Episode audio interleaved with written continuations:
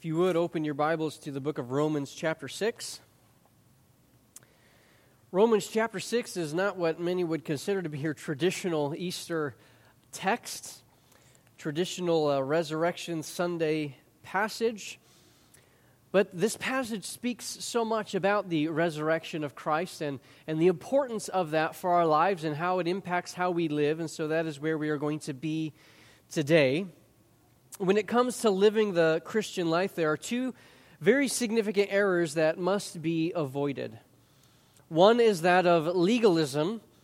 Legalism is an approach to the Christian life that, that takes our personal convictions and seeks to make them binding as direct scriptural commands, or it insists upon that which Scripture does not insist upon itself. And when we go down the path of legalism, it threatens our assurance it threatens our relationships with others, and it threatens our joy as we will be constantly tempted to be critical of others and of ourselves, or else we'll be tempted to be so puffed up with pride and filled with a sense of self righteousness that we become, frankly, unbearable to be around. On the other hand, if the pendulum swings too far the other direction, the the result that we end up with is what is called antinomianism.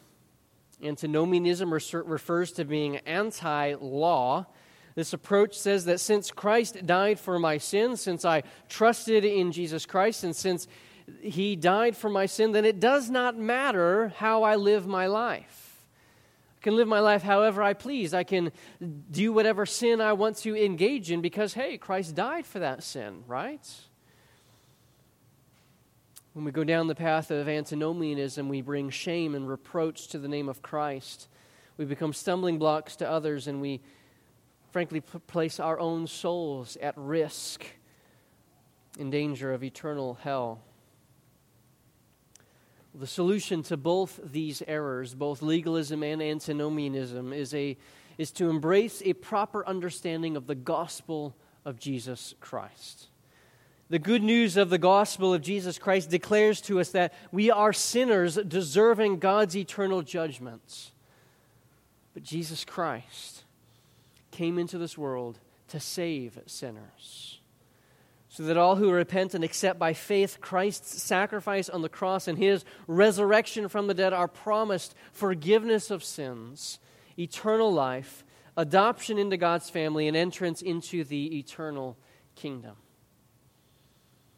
this gospel necessarily rules out a legalistic approach because it declares to us as sinners that we can do nothing to merit favor with God.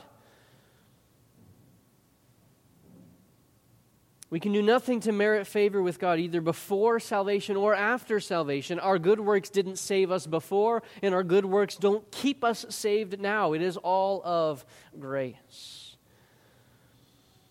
The true gospel of Jesus Christ also necessarily rules out an antinomian approach because Jesus Christ died to free us from that sin. He died to make us his children. So, why would we continue to walk in the sin from which he has died to free us? Why would God's children continue to persist in that which is directly contrary to his revealed will? Thus, a proper understanding of the gospel is essential to avoiding the pitfalls of both legalism and antinomianism. Well, today is Resurrection Sunday, the day we celebrate Jesus Christ rising from the dead. It is the day that the church has traditionally set aside to observe and to celebrate this reality. It is one of the most crucial elements of the gospel the resurrection of Jesus Christ. Historically, there have been times when the reality of the resurrection was under severe attack. When we consider how atheists might approach the topic of the resurrection, we, we understand okay, yeah, of course they're going to deny the resurrection because, well, they deny the supernatural, they deny God's words. Of course they're not going to embrace the resurrection. Those are those outside the church. But there was a time in history when the resurrection of Jesus Christ was severely under attack within the church. Academic scholars with presuppositions against the miraculous cast doubt upon the resurrection. And it was common that, at least in denominational churches, as they drifted towards theological liberalism, the literal historical account of the resurrection was suppressed. But we know, scripturally speaking, if we are to embrace this as the Word of God, which it is, that we can't go down that road that we embrace a literal historical embracing of the resurrection of Jesus Christ. And Paul is unequivocally he's unequivocally clear when he states this is this is 1 Corinthians chapter 15 verse 14. And if Christ has not been raised, then you are still in your sins. Our preaching is in vain and your faith is in vain. I jumped the gun a little bit, is the next uh, verse, uh, verse 17, that says, If Christ has not been raised, your faith is futile, and you are still in your sins. We cannot afford to set aside the resurrection. We cannot afford to forget to stress the resurrection when it comes to when we proclaim the gospel to others. This is a crucial element of the gospel of Jesus Christ. Paul himself said in, in 1 Corinthians 15, verses 3 and 4 for I delivered to you as of first importance what I also received that Christ died for our sins in accordance with the Scripture, that he was buried, and that he was what? Raised. That he was raised again the third day, accordance with the Scriptures. Paul identified this as central to the gospel. Was the reality of the significance of the resurrection that because of this as a reality that the early church began meeting on Sunday mornings as a time to, to gather together for worship. So, in a sense, we could say that every Sunday that we gather together, every Sunday is Resurrection Sunday. And it has been called the Lord's Day since the first century. We were to continue to trace the theme of the resurrection throughout the New Testament, we would find that it is simply everywhere. In the writings of Paul, in the writings of Peter and John, and all the New Testament authors, they all stress the reality of the resurrection. But it's not only stressed that it's a reality as a historical event, but it is also applied practically to our lives. The New Testament authors did not view the, the resurrection as merely a historical fact to be embraced intellectually but they viewed it as information, as, as something to be lived out practically, as something that to impact our life. They viewed it as central to everything in the Christian life. Consider Romans chapter 4, verse 25, where Paul says he was delivered up for our trespasses and raised for our justification. Or how he says in 1 Corinthians chapter 6 verse 14, and God raised the Lord, he will also raise us up by his power. As we look forward to our future glorification, it is, it is grounded in the resurrection of Jesus Christ. But as we see, we'll see from our text today, it is not only essential for our justification and our, our glorification, but it is also essential for our sanctification for our growth in holiness.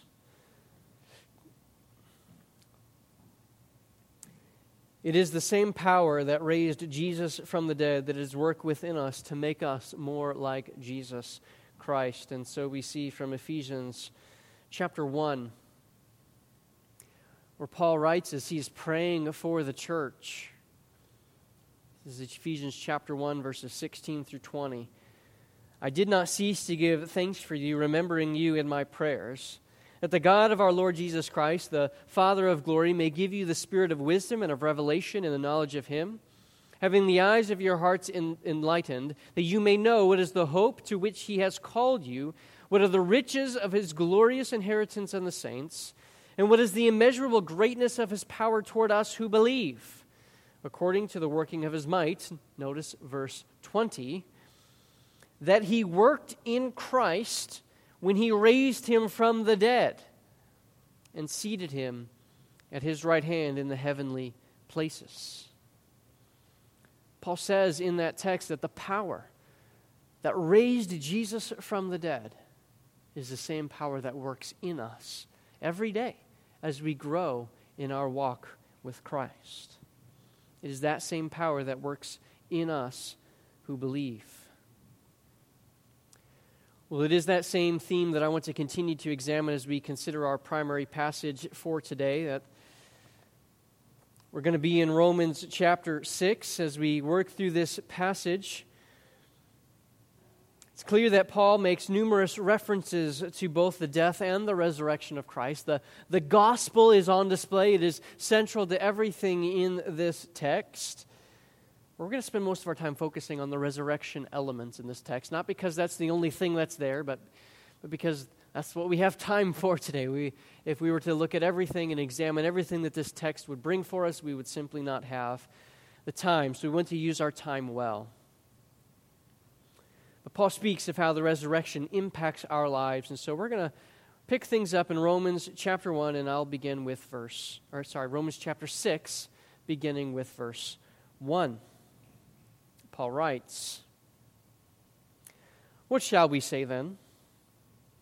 Are we to continue in sin that grace may abound? By no means. How can we who died to sin still live in it? Do you not know that all of us who, were, who have been baptized into Christ Jesus were baptized into his death? We were buried, therefore, with him by baptism into death, in order that, just as Christ was raised from the dead by the glory of the Father, we too might walk in newness of life. Here in these first few verses, we see that the first way that the resurrection impacts us is that it renders sin irrational. The resurrection renders sin irrational. Paul has ended the last chapter with a marvelous declaration of the grace of God. Though sin entered the world through one man, and death through sin, thus death spread to all mankind because all have sinned, even though that is reality. Even though many have died because through and through that one's man's trespass, the grace of God and the free gift of the grace that is through the man Jesus Christ, it abounds to many. The grace abounds to many through the death of Jesus Christ. Look at Romans chapter 5, verse 17, where Paul says, For if, because of one man's trespass, death reigned through that one man, much more will those who receive the abundance of grace and the free gift of righteousness reign in life through the one man, Jesus Christ. And then he concludes the chapter with these words in verses 20 and 21. Now the law came to increase the trespass, but where sin increased, grace abounded all the more. So that as sin reigned in death, grace also might reign through the righteousness leading to eternal life through Jesus Christ our Lord. Paul says the grace of God abounds as he saves sinners for his glory. Though sin abounded, grace abounds all the more. Reminds me of 1 Timothy chapter 1 where where Paul says it's a trustworthy statement and deserving of full acceptance that Christ Jesus came into the world to save sinners, of whom I am the foremost. But I received mercy for this reason, that in me, as the foremost, Jesus Christ might display his perfect patience as an example to those who were to believe in him for eternal life. Grace is abounding grace is abounding as God saves even the worst of sinners. Paul says, You know what? I'm the worst sinning a sinner that's ever sinned. That's me.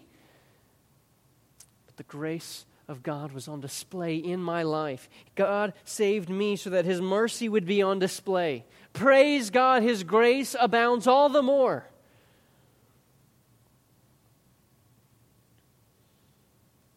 And as Paul writes the book of Romans, he is frequently anticipating possible or maybe even real objections or responses to the information that he presents.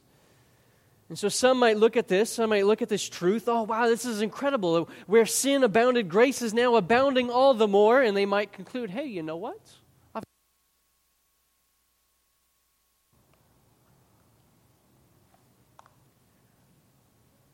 So that was a man who tried every which way he could to find all the loopholes that he could. And to be quite honest, when it comes to man made laws, I don't necessarily mind that. He was observing the law and he was keeping it. And um, I think there's, there's a case to be made at times to be shrewd and to be uh, observant of the law in, in different ways. But, but there's a danger in always looking for ways to just kind of rules lawyer your way around everything that you can to try to find every loophole to get away with what you really want to do.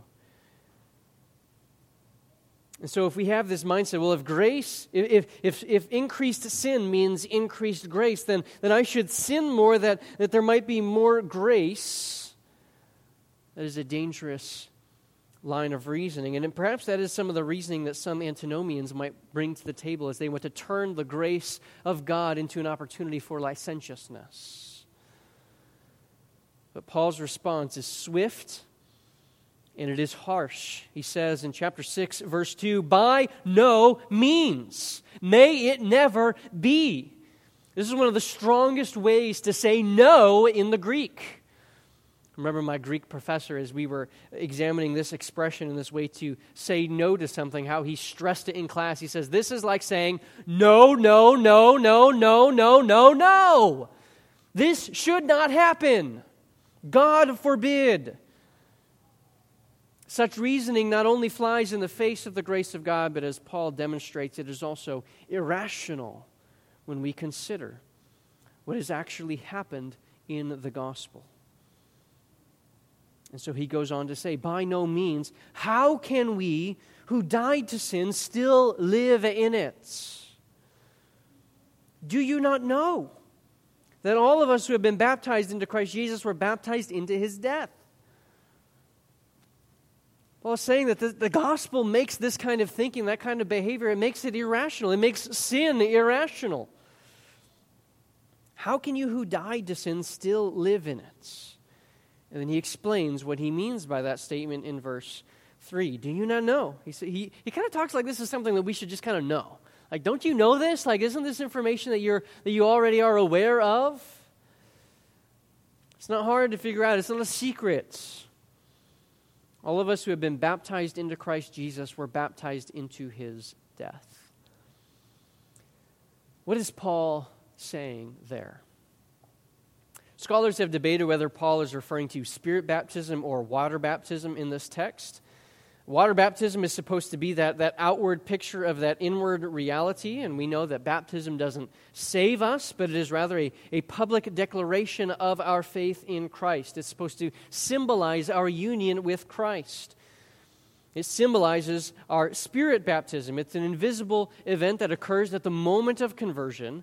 The Holy Spirit baptizes us not in such a way that we speak in tongues or, or other such nonsense such as that, but, but he places us into the body of Christ and he joins us to Christ. We are immersed into the body of Christ. We are immersed and joined into Christ. And water baptism symbolizes that union. When we are placed under the water in the act of baptism, that is a picture of us dying to our old selves, dying to sin and then we are, when we are raised up out of the water, it, is, it shows us being raised up with Christ and given new life. It pictures the gospel. It pictures what happens at the moment of conversion when we die to our sin, we, we die with Christ and are raised together with Him. Paul says that those of us who are baptized were baptized into His death and this is what he speaks of. We're joined with him in his death. He died so that we might die to ourselves and die to our sin. Our old self was crucified on the cross, and our, and our spirit baptism accomplishes what our water baptism symbolizes. So, Paul, therefore, is saying to us, guys, you, you've died to your sin. It's dead to you. Why would you keep living in that which is dead to you? Notice what Paul says next in verse 4. He gives the purpose for that death. Okay, we've, we've died to our sin. That's a, that's a reality of what has happened. Well, why is that the case? He gives us that purpose in verse 4. We were buried, therefore, with him by baptism into death. Why? In order that, just as Christ was raised from the dead by the glory of the Father, we too might walk in newness of life. So not only did we die to sin, but we did so so that we might live. For the purpose, eh, to the end that, just as Christ was raised from the dead, we too might live holy lives. I mean, in this, in this as Paul's presenting this and, and the, the logic and the argument unfolds, it just makes sense that this would be the reality. I'm reminded of Ephesians chapter 2, which speaks of similar concepts. Ephesians 2, verses 1 and 2, it, where Paul writes, And you were dead in, the, in your trespasses and sins, in which you once walked, following the course of this world, following the prince of the power of the air, the spirit that is now at work in the sons of disobedience. That was our condition, dead in our sin. Our sin is part of what it means that we were dead. But now he says, You have died to that sin. You were dead in your sin. Well, now you have died to that sin. What's even more, you have been brought to life. And so he says in Ephesians verse, uh, chapter 2, verses 4 and 5 But God, being rich in mercy, because of the great love with which he loved us, even when we were dead in our trespasses, made us alive together with Christ. By grace you have been saved. If sin is death and we have died to it, then living is righteousness. And why would we not walk in that? Why would we not pursue that? Why would we not live according to this new life that we already have? It's been given to us, it's there. Why would we not live in accordance with that? When Jesus Christ rose from the dead, he did not secure for us the ability to live in sin and get off, and get off scot free.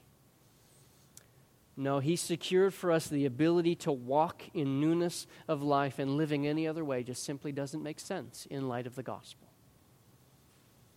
The resurrection renders sin irrational.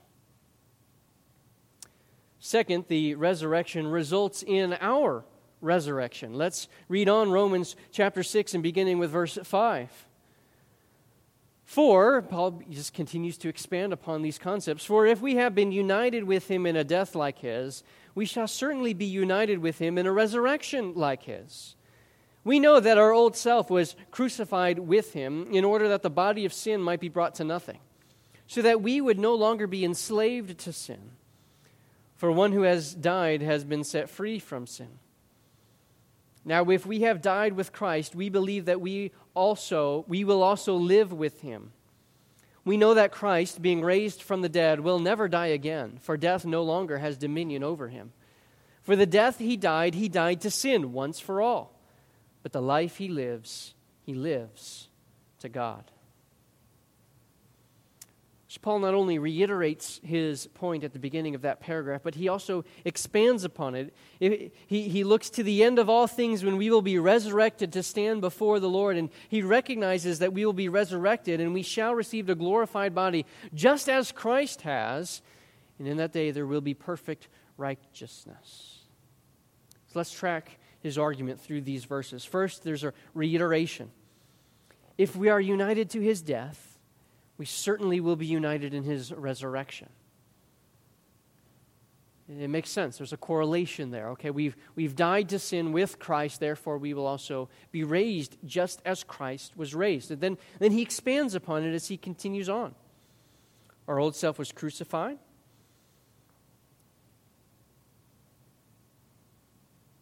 In order to end sin's enslavement over, over us. Our old self was crucified with Christ in order to end sin's enslavement over us. You can't be a slave if you're dead to your old master, right? when I, when I die, I am no longer the slave. So Paul says, You've been crucified with Christ. You have died to sin, and that ends sin's mastery over you. The reign of terror is over. It's done. It's finished. You've now been set free. And none of that means we live perfect lives, but it does change our entire outlook on life. We're now looking forward to the day that we will live just as Christ lives now. And so Paul continues the comparison in the following verses. If, if we died with him, we will also live with him. Christ, being raised from the dead, will never die again. That's coming for us too. Right, our future resurrection is coming too. Death no longer has dominion over Christ. Well, death will no longer have dominion over us one day. For the death that he died, he died to sin once for all, but the life he lives, he lives to God. So, Paul's argument is that because we share in the likeness of Christ's future resurrection, we ought to be living our lives in the same vein dead to sin, but alive to God. Which brings us to the final point Resurrection results in power over sin. Look at verse 11. So, you also must consider yourselves dead to sin and alive to God in Christ Jesus. Let not sin therefore reign in your mortal body to, to make you obey its passions. Do not present your members to sin as instruments for unrighteousness, but present yourselves to God as those who have been brought from death to life, and your members to God as instruments of righteousness. For sin will have no dominion over you, since you are not under law, but under grace. Paul gives a series of commands here in light of the information that we have received, in light of knowing that, okay, we've been united to Christ in his death. We're also united to death in his resurrection. Well, how should that impact how I live now? What, what should that mean? Well, that means we set aside the sin and we live as He would have us live. Consider yourself dead to sin. Think of yourself in this way. This is the reality when we believe in Jesus Christ, when the Holy Spirit regenerates us and gives us new life. We die to sin. So consider that as a reality. Think about it in that way. That's the, the word there to consider. Calls us to be thinking intentionally about these things. When we are tempted by sin, whatever sin that might be, whether we're tempted by, by lust or by anger or by, by just speaking harsh words or gossip or slander or whatever it might be, we should be consciously thinking ourselves, no, I've died to that sin. I'm considering myself in that way. Consider yourselves dead to sin, and then he says, and alive to God. Okay, this is the reality. I've died to sin, I've been raised with Christ, therefore, I need to think of myself in that way. I need to order my thoughts so that I am considering myself in this manner. Then he gives another command let not sin reign in your mortal body. You're not slaves to sin anymore. Its mastery over you has been broken because of what Christ accomplished. You're not its slave anymore. So why would you live like it? Why would you live as a slave to that which you've been set free from? We might ask the question okay, that's that's nice, Paul, but how do we actually do that? All right, it's, it's easier said than done there, Paul. Well, he gives us a twofold command in verse 13 that I think helps us orient our thinking in this direction. Do not present your members as instruments as, as for unrighteousness, but present yourself to God as those who have been brought from death to life, and your members as instruments for righteousness. This is how we're to think of our, of our bodies, of our mortal bodies. When he's speaking of think of your members, that's your body parts, your, your hands, your feet, your, your mind, your head, your, your mouth, your ears, your eyes, the, your different parts of your body. Don't think of these things as means of sinning, as instruments for sinning, that this is what it's for. Right? Some people th- seem to have this dualistic mindset of, of, well, the physical body, it's fleshly, and so we engage in fleshly things with it, and the, the spirit, that's spiritual, and so we want to think. Paul says, no, no, no, we, we don't think about things that way. The body is not uh, meant to be used as an instrument for unrighteousness, so don't present it to sin for that purpose, but rather, consciously and intentionally, think of your body Think of who you are. Think of your mind. Think of your hands. Think of your feet. Think of your eyes and your mouth. Think of these things as instruments to please God. That Christ will be glorified in my body, whatever comes. So he calls us to present ourselves to God, and he's going to use that language later on in chapter 12. Present your body as living sacrifices that's what we're to do. We're, every morning as we come before the Lord and throughout the day, we're saying, Lord, I present my body to you as an instrument of righteousness.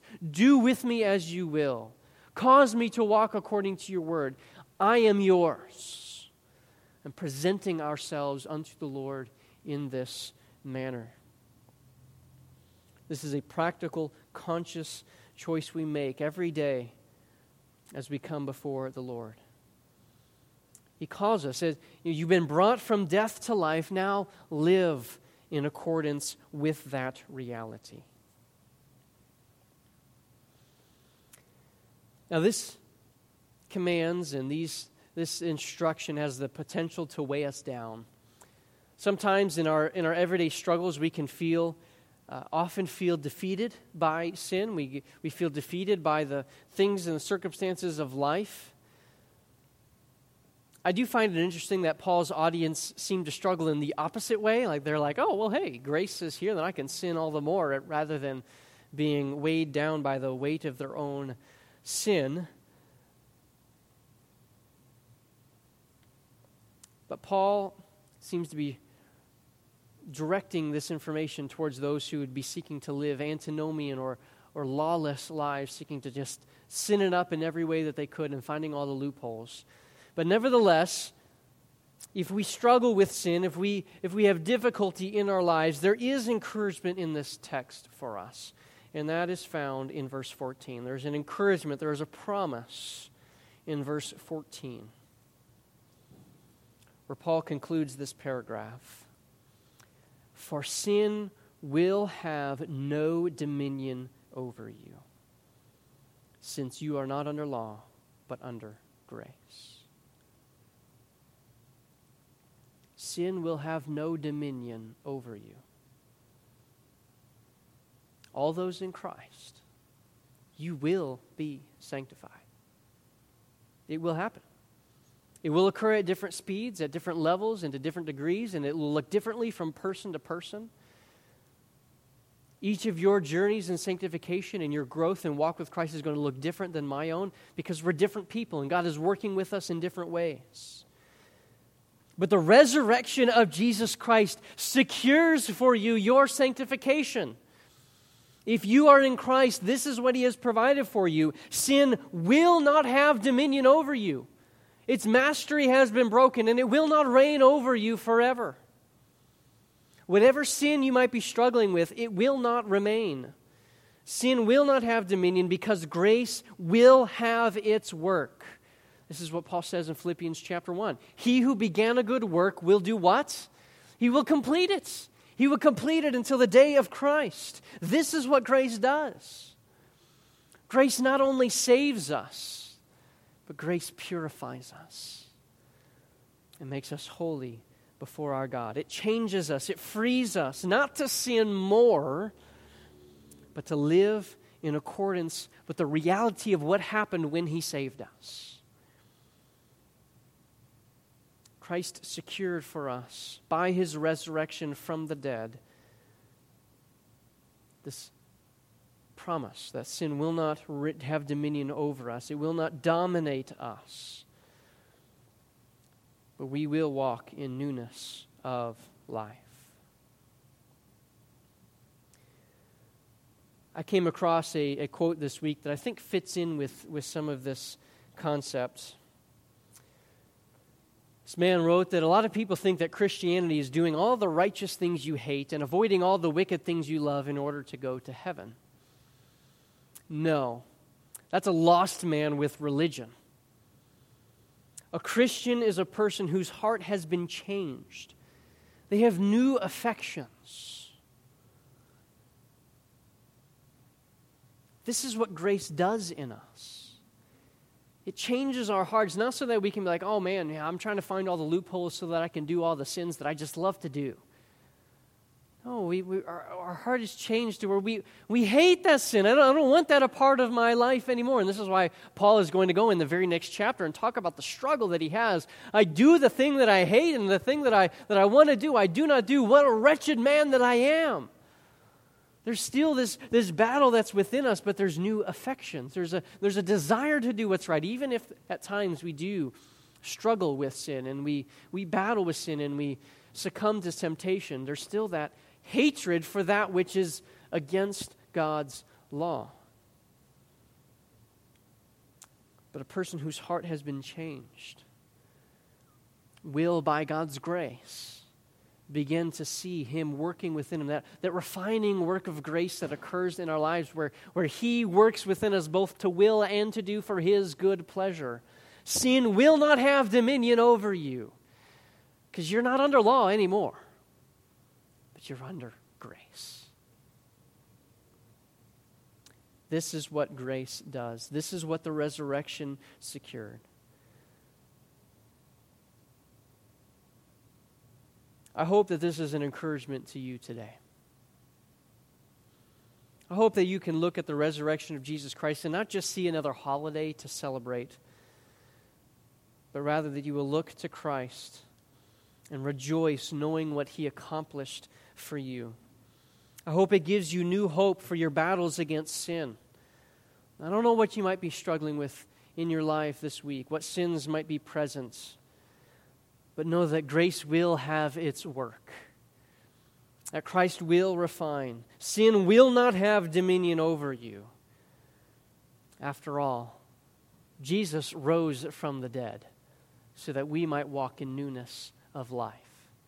And we are not under law, but we are under grace. Let's pray.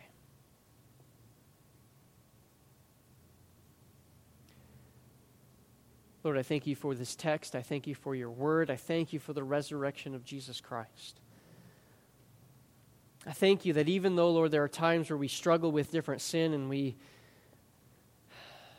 Lord, we, we hate the sin that we know is still present within our lives. It bothers us. We don't like that it's present within us. I thank you that we know that though our flesh is often weak, your grace will have its work. He who began a good work will complete it. He who is at work works both to will and to do for his good pleasure. So I pray that you would help us to live in light of that. I pray that we would look to the resurrection as that source of hope, not only for eternal life, but for our life here and now. Jesus Christ lives so that we may live a holy life here and now. And we look forward to the day when we are free from not only the penalty of sin and the power of sin, but free from the presence of sin, both from the presence of sin in the world and the presence of sin even within our own hearts, when we will be united with you in glory. I pray, praise you, and I just pray all of these things in the name of Jesus Christ. Amen.